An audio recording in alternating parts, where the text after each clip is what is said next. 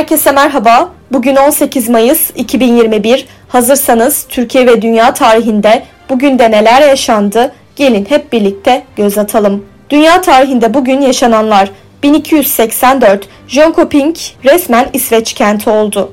1804 Napolyon Bonaparte Fransa İmparatoru ilan edildi. 1871 Paris Komünü eşit işe eşit ücret verilmesini kabul etti. 1910 çıplak gözle görülebilen tek kuyruklu yıldız olan Halley kuyruklu yıldızı dünyanın çok yakınından geçti.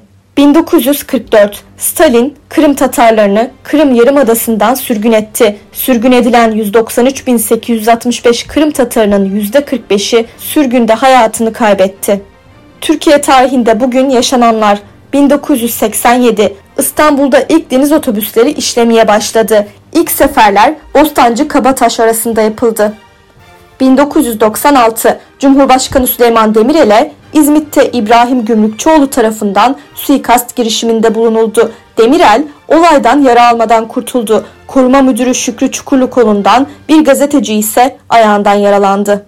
2003 Türkiye'nin ilk özel rakı fabrikasının temeli İzmir'in Menderes ilçesinin Tekeli beldesinde atıldı.